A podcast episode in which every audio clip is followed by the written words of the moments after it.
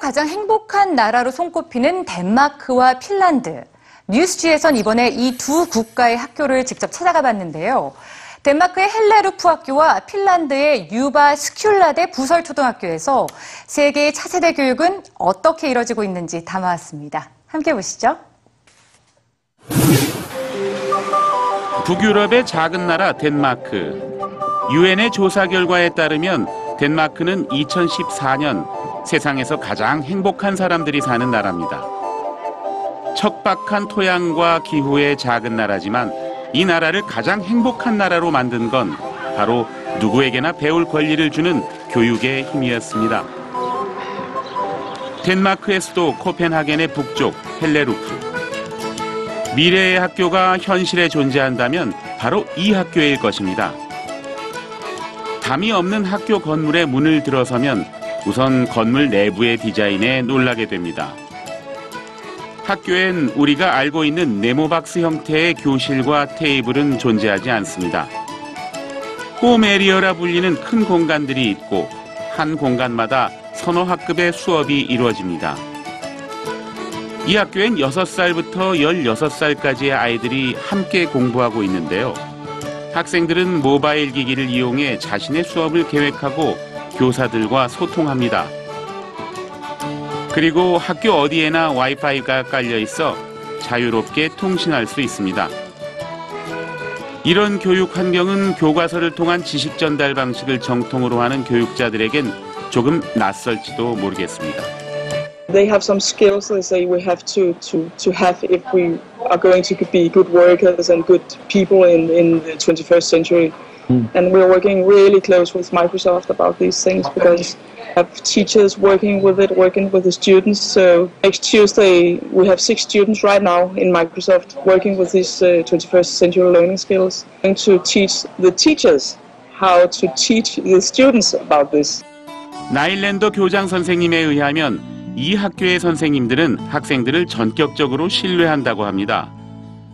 주어진 과제를 위해 일주일씩이나 등교를 하지 않을 때도 있지만 이미 휴대폰이라는 소통의 도구를 가진 이상 교육의 장소보다는 교사와 학생 간의 신뢰를 통한 효율성이 더 중요해진 것이죠.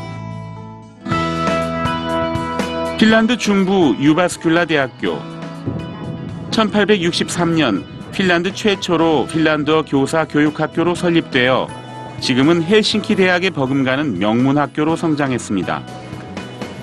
유바스큘라 대학 부설 초등학교. 이 교실은 이 대학이 연구 중인 Next Generation School의 실험실이기도 합니다. We've had this teacher centered lecturing for centuries. But I was, in that time, of- I just had to sit there and listen because my parents and teachers told me so. But nobody knew about how my brain and mind works. Effective learning is much more like research group. It's much less like listening silently. But everybody wants to have 차세대 교육의 중심엔 무엇이 있을까요?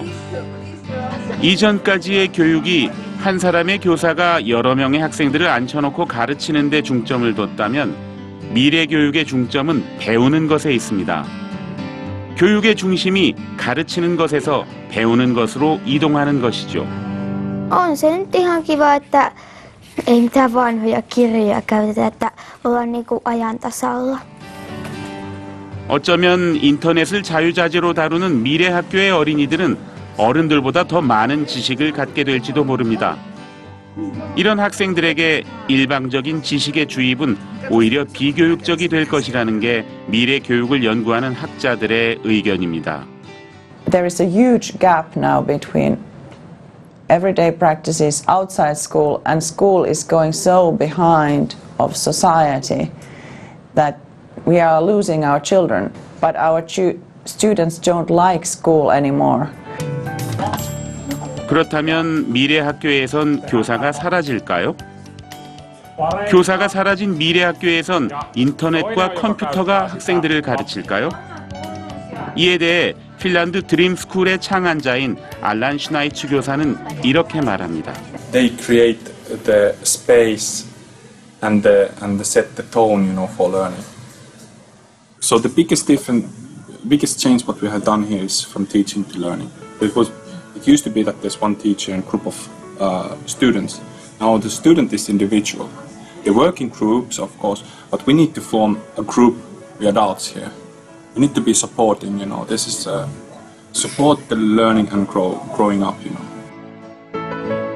미래 교실의 학생들은 자신의 학습 계획을 직접 세우고 선생님과 의논하게 될 것입니다. 그리고 선생님은 멘토의 역할을 하게 되겠죠. 그러나 컴퓨터와 인터넷으로 지식이 전달되는 미래 사회에도 협동 정신, 문제 해결 능력과 비판적 사고는 교육의 필수적인 부분이 될 것입니다. 인터넷이 바꿀 미래 사회. 우리 교육과 선생님들에게도 큰 변화를 요구하고 있습니다.